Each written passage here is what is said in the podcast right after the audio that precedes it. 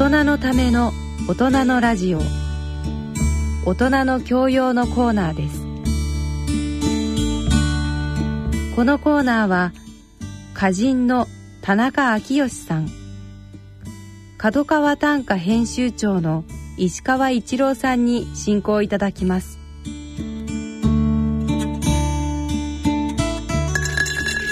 ご機嫌いかがでしょうか？田中昭義です。ご機嫌いかがでしょうか？角川短歌編集長の石川一郎です。早速ですけれども、えー、9月号の紹介を、えー、していただけたらと思います、はい、9月号は、えーと、どんな特集を組まれたんでしょうか？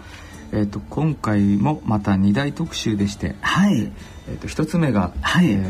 ー、実作特集としてですね、はい、初めてのテニオ派と題してなるほど。初めてのテニオ派、はい、もうあのいろは中のいろはというか、ね、一番最初の基本中の基本としてのテニオ派ですよね。はい、はい、まあ、テニオ派いわゆる女子っていうやつですね。はいはいはい。えー。で、まあ、短歌において、はい、31文字しかないこの短歌において、はい、いかにこのテニオ派、はい、助詞が大事で、はい、でまあ人によっては、まあ、この特集にも触れられてますが、はい、テニオ派に尽きるという人も多くいるほどですね、はい、非常に基本にして一番大事なことと。確かに、えーあのすごくこう実作者としての実感だとやっぱり、はい、あのテニオ派って本当にもう基礎中の基礎っていう感じなので、えー、でもそこのえっと、なんとか和とかなんとかおにするのかなんとかににするのかとかですね、はい。はい、やっぱりあのテニオ派をどこでどんなふうに組み込んでいくのかっていうのもシンプルだからこそ実は大変だったり、はい、あのこう感性を豊かに広げていく余地もあったりとかで、個人的にはこのテニオ派ってこう31文字の中の調味料みたいな感覚があってその使い方によって例えばお醤油風味だったりですね、あのまあバター風味というか、えー、ガーリック風味だったりとか、はい、こうお酢の風味だったり、えー、テニオ派をうまく効かせることによって一種のこう調味料が変わってくるっていう感覚が、はい、あの抽象的ですけれども個人的な実感としてはあるんですけれども、はい、えー、確かにまあもうあの小学生でも習うテニオ派ですけれどもそ,、この奥深さっていうのは、はい。ですねまあ、2段階あると思ってまして、えっと、えー、まあ、基本的にあの3文でも普通の文章でもですね点が大事ですよね。はい、でまあその文法的な意味で、はい、例えば「は」「は」って書いて「わ」とか「とか「に」とか、まああの5と5を接続して、はい、まあ、一応説明するというところで正確に使わなきゃいけないというのがまずあって、まあ、正確な使い方を、理解してる必要があると、はい、これはまあ3文でも一緒だと思うんですけど、はい、でその次の段階であの歌の場合はただ単にこの正確に使えばいいというものではなくてなるほどなるほど。例えばちょっと、はい、3文的にはちょっと変なんだけども、はいはいはい、よりこの自分の感覚みたいなのを忠実に表現しようと思ったら、はい、ちょっと変なふうにするとか。あそうですよ。わかりますね。はい、詩ポエジーですかね、はい、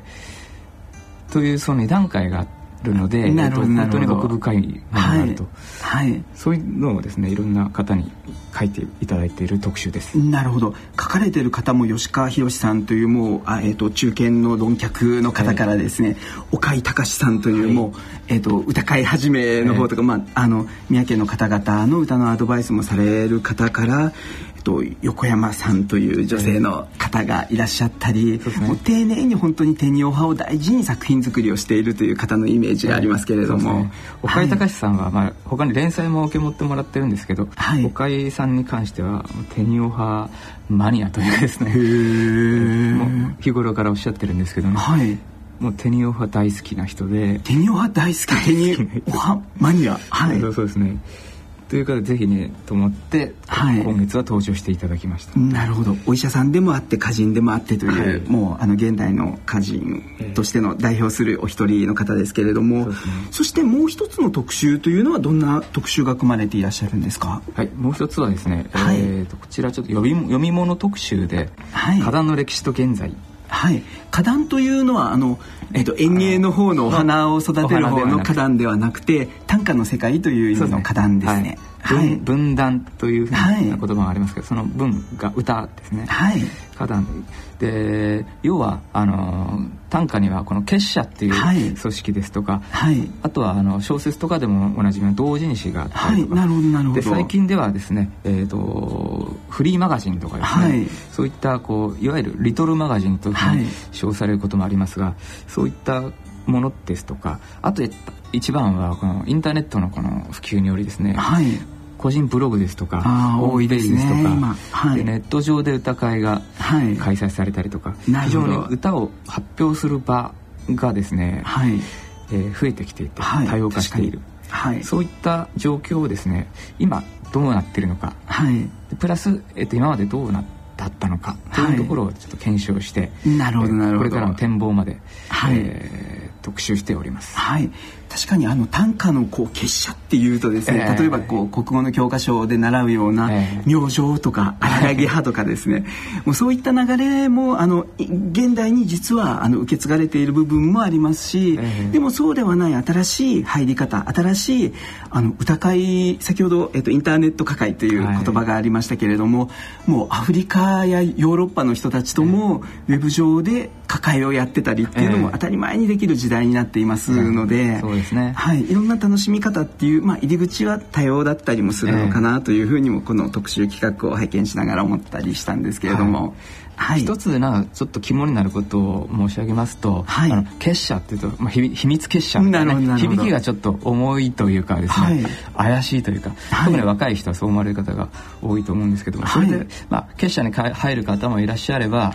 個人でやる。で今は一人で勝手にできますので、えー、とやる人が多くてそれはいいことだと思うんですけども、あのここで島田修造さんという歌人の方がちょっと指摘しているのは、えー、やっぱこの結社って一つ研鑽の場。なるほどなるほど。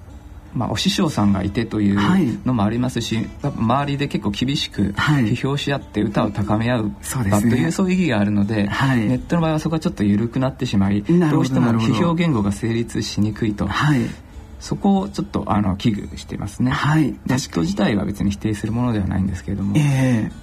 ー、伸びる歌の伸びしろというかなるほど。そういうのを考えた時に、はい、えーと、まだまだこれから発展の余地はあるんじゃないかなと。なるほどはい。確かに分かるような気がしますし、先ほど編集長さんから教えていただいたことで唐という現代でもすごく有名な歌人の方々もたくさんいらっしゃる結社に、なんと104歳の新人がつい最近ですかね、入られたということで、そうですね。主催の永田和弘先生からお伺いし、雑談の中でねなるほどなるほど、はい、104歳でもあえて新人として勉強しようと思う場があるっていうのは、やっぱりそれはそれでこう結社というあのものの魅力の一つかもしれないなと思いますけれども。当はあの大森静香さんという最近第一歌手を出された、はい。えー、すごい若い歌人23歳4歳ぐらいのね、はい、歌人もいらっしゃいますし、はい、そういう人と並列にねこう104歳の歌人が一緒に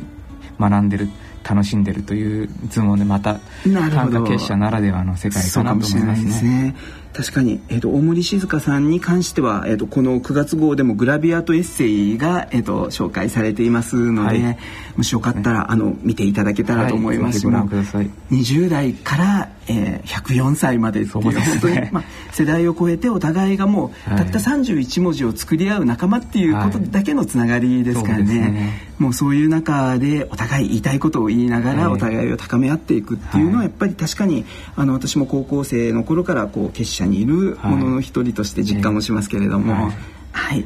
いやでも確かにあのいろんな形でいきなり花壇とか結社とかって聞くとこうハードルが高く感じる方々がいらっしゃるかもしれないですけど、えーまあ、あの自分が作った作品をいろんな人に批評してもらう、はい、もうその入り口としては、えー、今もあのこういう結社とかっていうのも活用のしがいのあるものの一つかなと思いますので、はい、はい、お近くにあったらそうです、ね、楽しみつつ、はい、参加されてもいかがかなと思いますけれども、そしてこの、えー、短歌の9月号の中ではついにというかですね、いよいよと言いますか、えー、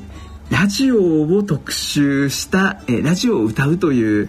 企画がありますよね。はい、ですね。はい。まあちょっとこの番組をスタートさせていただくことで、はい。えーとその流れでですね、はい、大英の大をラジオにしまして、はい、講習させていただきました。はい。もうあの詳しくはですね実は本当にたくさんの、えー、ラジオにちなんだ作品というのが送られてきていましたので、えー、なんと11月30日の大人のラジオではラジオを例題とした特集番組が、えー、放送決定になりましたということで、えー、11月30日のこの大人のラジオでは、えー、タンカーの特集番組が組まれる予定になっているんですけれども、はい、いろんな方々のラジオとの関わり方が31文字で表現されている中で、今回も少しだけ触りだけでも何種かご紹介いただけたらと思いますけれども、はい、編集長のお好きな短歌とかありますか、えー、ですね非常にやっぱりラジオっていう題材が良くて、はい、いい歌がいっぱいあってって選べきれないんですがあえて、はい、まあ、ここでちょっと一首紹介させていただくとですね、はい、えこういう歌がありました、はい。えー、風越えの深夜ラジオのアナウンサー身内のごとく杏ズ花冷え。なるほど、はい、はい、これはですねえっとこのラジオのアナウンサー特に深夜ラジオのアナウンサーの声っていうのは本当、はい。独特でこの私がいいなと思ったらこの「身内のごとく」はい、この花火を案ずるんですけどこの「身内のごとく」という比喩がですね、はい、本当にこういうふうに思うことは結構私もあって、えーと、な優しくてこう、はい、まああの1対1のなんかそういう親密さというのがラジオであると思うんですけども。はい。まあ、そういう特徴をよく捉えていて、これテレビのアナウンサーだったらこういう身内のごとくというふうに感じないと思うんです、ね、身内っていう言い方は多分違うかもしれないですよね。えー確かに風越えの深夜ラジオのアナウンサー身内のごとく杏ズ花冷えということで、えー、はい、四季折々それぞれの中で今思わず石川編集長は深夜深夜番組っていう、えー、あの言葉がありましたけれども私は結構朝方だもんですから朝の早朝番組のアナウンサーのですね、えー、声の調子の違いっていうのはすごく実は気になったりしていて朝ラジオを聞くっていうのが楽しかったりもするんですけれども、ね、なんか行ってらっしゃいとか言われると、はい、なんかすごい嬉しくなります、ね、そうですね。確かに本当に。行ってきますって答えちゃいますね。はい。それぐらい親密な。はい。本当にあの朝のラジオ番組もまたそれはそれでいいなと思いますしやっぱりあのこう一対マスに向けて話しかけてはいるのかもしれないんですけれども、はい、こう個人対個人のキャッチボールができてというか、えーうね、こちらもやっぱりあの、えー、と送っていただいたハガキとかがあると、はい、ついそのペンネームであこの方からまた来てるとかっていう感じで、えー、あのついその方の人柄も想像したりっていうこともありますし、はい、はいでもそういうラジオがいろんな方々世代も超えてたくさんのラジオの作品が来ているんですけれどももう一種だけご紹介をさせていただくとですね、まあ、実際の11月30日ではたくさんの作品をご紹介できたらと思っておりますけれども、えー、今回はもう一種だけ紹介すると、はい、えー、102歳の静岡県の渡辺次さんという女性の方がですね、えー、可愛らしい短歌なのでぜひ聴いていただけたらと思いますけれども音量を絞りラジオ体操中誰も覗くなよ102歳なれば。音量を絞りラジオ体操中誰も覗くなよ102歳なれば。という一首を読んでいらっしゃいますけれども、はい、102歳が音量を絞って一生懸命ラジオ体操をしていると。でもそこは誰も覗くなと。もう102歳のラジオ体操、えー、まあ、あのユーモラスに、ね、あの照れをこう隠しながらという感じで誰も覗くなよ102歳になればっていうなんかそのこうあのご自身でもご自身の状況をちょっとユーモラスに読みながらっていう歌い方が微笑ましくて素敵だなと思ったんですけれども、えー、恥ずかしいでしょうが、はい、まあ、そういうところで覗くなよという、そういう心プラス、まあ、ちょっとね、はい、余裕ですよね。そうですよね、えーそこら辺がやっぱりこの102歳というところで、はい、面白いですね。ですね。まあきっとあの若い世代からこの102歳の方々までもういろんな世代の、えー、ラジオとの向き合い方が読まれているんですけれどももう時代を超えて1945年40、えー、数年ぐらいの頃を読んだ歌もあれば、えー、えー、実際の現代の2013年という今を読んでいる作品もありますので、えー、また11月30日の特集をお楽しみいただけたらというふうにも思いますけれども、はい、はい、すごくラジオっていう特集面白いなと思ったので、ね、ぜひあの1回だけじゃなくて毎年1年に1回ずつぐらいは、ね、はい、特集組んでほしいなと個人的には思ったりもしましたけれども、ご紹介するのがすごい楽しみですね。はい、本当ですね。はい、はい、ででは、えー、毎月のように公募館の方からも、えー、掲載短歌を紹介させていただけたらと思いますけれども、はい、石川編集長は一般の方々の応募された公募短歌館の中でどんな作品に惹かれましたでしょうか？はい、えっ、ー、と私はですね、えー、今回佐伯優子さんが選ばれている、はい、まあ、特選に入った歌でですね、はい。えー、静岡の木原猫さんという、えーと、常連ですねこのはいなるほどなるほど。非常にたちょっと若い方だと思うんですが、はい。えー、こういう歌が選ばれてました「はい、雨の朝ホットケーキの焼き色が砂漠に見えて君は起きない」なるほど、はい、はい、雨の朝に、まあ、ホットケーキを焼いていて、まあ、その焼き色が砂漠に見えたという、はい、まあ、そのままの意味ですけどね、はい、結局で、まあ「君は起きない」なるほど、なるほど、はい、こういうなんですかねちょっと甘いというか、はい、そうですね。そういう男女の結構切ない、はい、えー、日常の感じの歌っていうのが、はい、個人的に結構好きなもので、なるほどなるほど、えー、選んでしまう癖があるんですね。はい、確かにでもあのホットケーキっていうこう、えー、言葉の出し方というか素材の出し方がまた二人のえー、空気感みたいなのも。焼き色がついているあたりも、ね、関係性のその微妙なところがねすごく出てるかなと、こう砂漠を思い出してしまうことなるほど。君はちょっと多分付き合って一緒に暮らして、多分結婚してるかもしれないですけど、はい、同棲してるのかもしれないですけどね、はい、まああれですね。男性が朝全然起きない。ことにちょっと不満というか、はい、のがまあ、露骨に歌ってるわけではないんですけど、ね、はい、ちょっとその苛立ち、確かに、まあ、ちょっと愛情もやっぱりあって、はい、まあ、それの微妙なところがね私はこう口で説明すると全然ダメな歌に聞こえてしまうかもしれない。木原さんに申し訳ないんですけど、はい、非常にいいです、はい、確かにあのこう「君は起きない」っていう状況がせっかく作ってあげたホットケーキがあえて砂漠に見えてしまうっていうのはもう、若い女性のちょっと拗ねたような感覚っていうのが、あのこれも微笑ましい一種かなと思いますけれども、私もですねその、えー、と同じ佐伯さんが選んだ横尾の作品でですね、たっぷりと泣いた夕暮れ袋から一番デブのじゃがいもを出す。たっぷりと泣いた夕暮れ袋から一番デブのじゃがいもを出すという佐賀県の吉野さんという方の一種に惹かれたんですけれども、はい、このたっぷりと泣いた夕暮れっていうのがど、うん、仕事の状況だったのか恋愛の状況だったのかはわからないですけれども、うん、でもたっぷりと泣いた夕暮れ、はい、でそんな時にこう袋から一番デブのじゃがいもデブのじゃがいもっていう言い方あたりが、もうとにかく大きなじゃがいもでもストレス解消だっていう、もう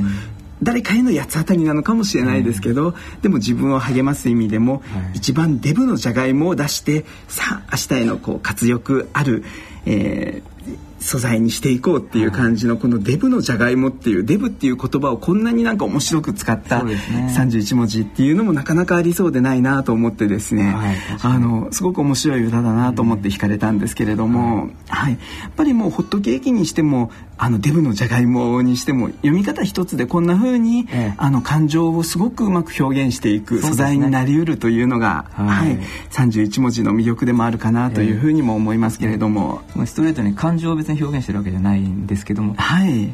普通普通に表現する以上にね、はい、伝わりますねこういう。そうですね。はい。通常だとデブのじゃがいもなんて荒っぽい言い方ってなかなか一種で使いづらいんですけど、ねうん、ですしね、はい、でもやっぱり自分自身のこう状況をある意味で励ましたり、あのする意味ではこんな読み方っていうのもすごく面白くて新鮮だなというふうに思ったのでご紹介をさせていただきました、はい、いやでもぜひあの聞いてくださっている方々もあの単に耳で聞くだけよりはやっぱり短歌はただ読むだけよりも自分で31文字指折り数えながら作っていくとさらにまた楽しくなったりもするかと思いますので、ね、はい、この「たっぷりと泣いたの歌」は私もこう紹介しようと思ってはい、打ち合わせの時に、はい、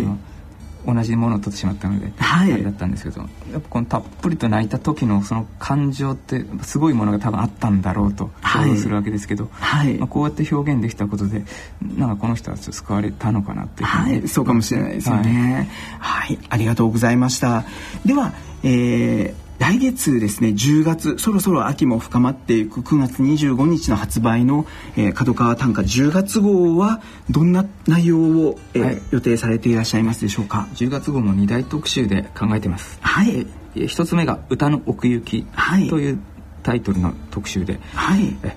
これも実作のための、えーと、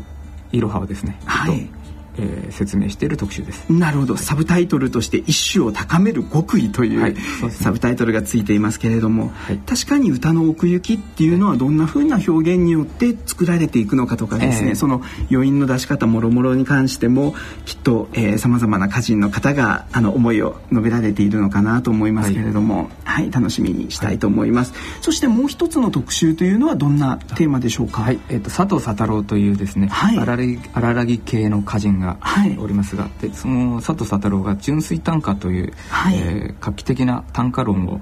出して、はい、えーと、今年60年になります。なるほど。その60年を記念しまして、はい、えー、特集を佐藤佐太郎の人物特集を組みましたわ、はい、かりました。ちなみにこの角川短歌もですね、えーと来年の1月号、はい、今年の暮れで60年を迎えるということ60年。還暦なんですね。そうですね、はい、ちょうどそういう同じタイミングでなるほど60という数字でですねちょっと、はい。えー、しかもこの荒い系ですけどいろんな結社を超えて、はい、また若い人からも最近すごく佐太郎人気が高まっていてね、はい、なるほどなるほど。卓木とか、はい、拍手とか木地、はい、そういう人をまあ超えるというとちょっといいほどですね、はい。えー、人気が高いので、はい、そこでちょっと満を持してなるほど、えー、特集してみました。はいわかりました。確かにあの和歌山牧水とかこう北原白秋とかっていう名前は聞いたことがあってもこういう具体的な作家研究というかですね、えー、どんな作品があってというのはあのこういう個人の特集があるとより深くわかると思いますのでぜひ、はい、えー、佐藤佐太郎という歌人がなぜ今注目されているのかも、また知っていただけたらと思います。さらにはここのあの番組にもゲストで出てくださった、えー、角川短歌賞受賞者の藪内さんの新作50集も発表になっているようですのでまた楽しんでいただけたらと思います、はい、お楽しみに。はい。ということで、えー、皆様ぜひ、えー、短歌の作品作り、えー、していただけたらと思います。今日も本当にありがとうございました。それでは来月のこの時間までさようなら。さようなら大人のための大人のラジオ。教育と犯罪のコーナーです。このコーナーは教育学博士の安倍賢人さんに進行いただきます。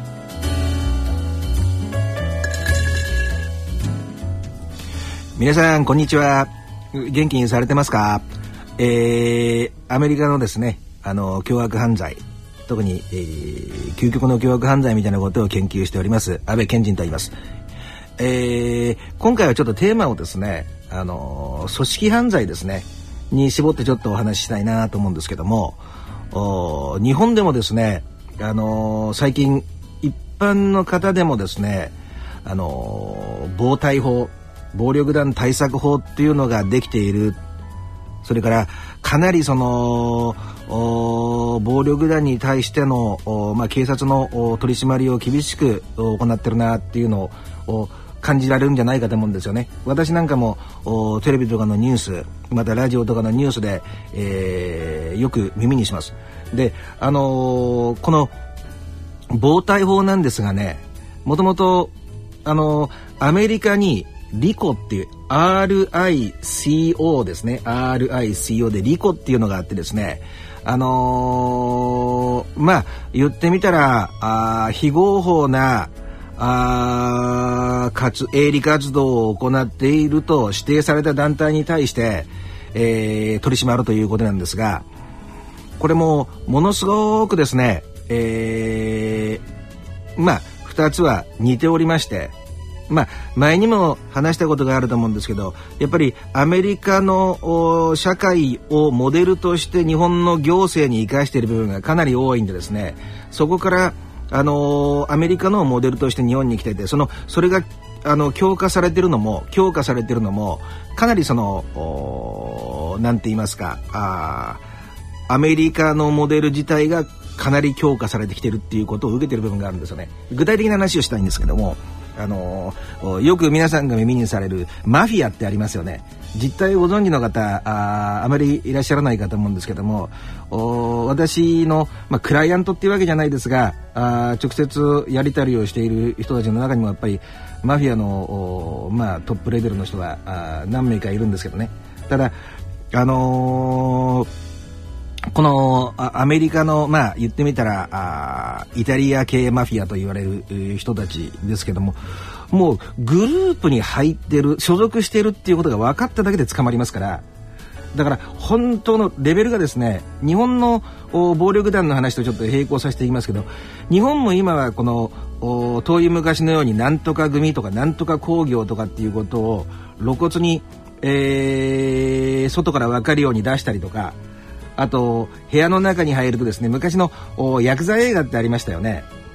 そうするとよく、あのー、自分たちのその、組員の名前が入ってる、提灯とかですね、組員の名前とか表札があったりとかですね、えー、中にこう、一つの、インテリアっていう言葉は適切じゃないかと思うんですけど、まあ、インテリアですよね。あのー、ああいう暴力団関係の人たちがあ使う独特のインテリアっていうのがあるんですよ。お提灯とこに何々組って書いて、その、言ってみたら、大門、えー、会社のロゴですよね。日本で言ってみたら。そういうのが入ってるやつがずらーっと並んで、まあ、あ事務所の内部には、あまあ、神棚が、まあ、あるとことないとこあると思うんですけども、そういうのがあったりとか、あの、お互いに、えー、ああいうグループの方たちっていうのは、なんていうんですかね、特別なものを好む習性があってですね、普通の一般の人のところにある、ような、その、ご実家とかですね、あのー、思い返されてみますとこうよく縁取ってある中に、えー、大判小判とかのこの偽物のやつが貼ってあるような額とか、えー、見たことあるんじゃないですかね。ああいう一般のものは好まないんですよね。あのー、日本の暴力団の人たちっていうのはどっちかっていうとこの例えば紙の切り抜きなんですけどものすごい複雑にできてる。よくあの何紙っていうんですかね。こうハサミでものすごい綺麗にそのなんかをこう、えー、これを作ってこれをほあの切り抜いてくださいって言うとものすごく巧みにやるあの切り抜き切り絵っていうんですかね。をやられる方ご存知ですかね。あのそれのものすごい精巧にできてるものとかをですね額に入れたりとか、えー、木彫りの全部木の縁でできててその真ん中にあの大きな例えばあ章っていう字ですね飛ぶとかっていう字とかそういう自分で弦を担ぐような文字を全部きれいに彫ったりとかですねそうしたものをまあ置いてある、えー、ケースみたいなのが多いんですけども私がなんでそういうこと言ってるかとそういうものすら最近あまり目立っておくようにすると逮捕の対象になってしまうと。いうことで、えー、日本の暴力団の事務所とかもそういうのをどんどんどんどん普通のマンションの部屋みたいにしか思われないような形にしているんですけどもその最たるものがあアメリカ側のマフィアとかですねギャングもそうですねメンバーだっていうことが分かるだけで逮捕されますからですからあのー、現時点であのー、日本ではまだそこまで進んでませんけども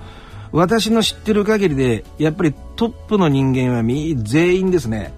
あの今トップが実質上いないところを除いては全員この刑務所に服役してますね。でその服役の仕方っていうのがですねあのー、まあ言ってみたらもう最初から結論ありきという感じですかね。あのもうメンバーなんだからあのー、もう非合法の犯罪集団ですからそのこいつはもう黒なんだという形で全てその証拠とかもですねなんか力ずくで押し切ってるケースがものすごく強いですね。あとあの一番多いケースが日本もなんでこの話をしてるんかというと日本もだんだんだんだんそういう方向に行くだろうということでその話してるんですがあのー、一番多いケースが司法取引っていう言葉がありますよね。で日本ですとまだそんなにないんですけども自分が何か悪い犯罪を犯して逮捕されます。でもこの組織内部の情報を謳いますからなんとか勘弁してくださいっていうことでその、えー、個々のケースによりますけども一番そのハイレベルなハイレベルって言いますか上のレベルで取り上げられるようなケースの場合にはあ言ってみたらこの FBI の方でですねあの身元を全部変えて例えば私の名前があまあ山田太郎だとしたら全然村田正彦とかですね全く違う名前にして保険証からアメリカっていうのは自分の個人の番号がありますからあのソーシャルセキュリティナンバーっていうんですがそういう身分もまあ ID って言いますけど全て変えて全く知らない土地で全く別の人間として人生をやり直すっていう形で、えー、同じ組織のメンバーから追い込まれることをですねあの避けると。非常に興味深い例なんですがいかにねアメリカの組織犯罪が、えー、を締め付けるルールが厳しくて、えー、それに対抗する策を組織側も取りということを話すことによって日本もそういう方向に進んでいくんだっていう感覚が得られると思うんですが例えばですねものすごい興味深い例ですと一つのジェノビーゼファミリーとニューヨークの五大ファミリーの一つなんですがそのうちのトップですね、あのー、トップの人間が、あのー、まあ、チン・ジガンテといって、あの、まあ、名前はあれなんですけどももう逮捕されたら出てこれないっていうことは分かってるんで途中で自分が精神の障害を負ったようなふりをして外を一人そのおお抱えのその古文って言いますかねまあそのアシスタントみたいな人間を連れながらパジャマ姿でずっと街をわざと徘徊してみせて自分は本当にもう精神的な障害なんだと。だから平気でその警察官がいる前であのちょっと変な話ですがあ小便をしてみたりとかそういうふうな形にしたあいつは本当に頭おかしくなっちゃったんだというふうなふりまでしてですね実際にはあのー、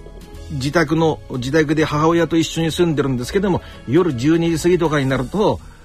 自分のその事務所みたいなところに行って基本的にはビジネスを回すとかですね。そこまで行ってるんですよね。そう考えるとあのあとものすごくよくあるケースとしてはあの、やはりその司法取引ですよね。あの、今までえー、信じられないことなんですけどもボナンのファミリーってやっぱり5グループのうちの一つなんですけどもそのトップの親分にあたるボスにあたる人間がおそらく20年間トップとして訓練していた間に20名を自分の指示で、えー、殺害してるんですよね。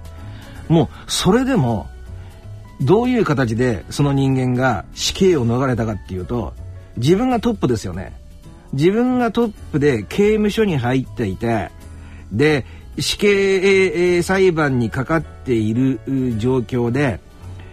実質外で自分の指示を受けているまあ言ってみたらトップの代行みたいな人間がいますよね。その代行の人間のやってることを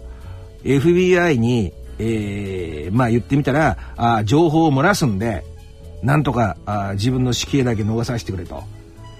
ででもそんなことって例えば日本の感覚で言ったらですよ自分の組織の中で下のグループにある人間っていうのは基本的にはトップの指示に従って動いてるわけである言ってみたらその指示のかなり多くの部分っていうのはそのトップもまあ同罪である部分が多いですよね。それでも実際に今あの成り立っているケースですよ。あの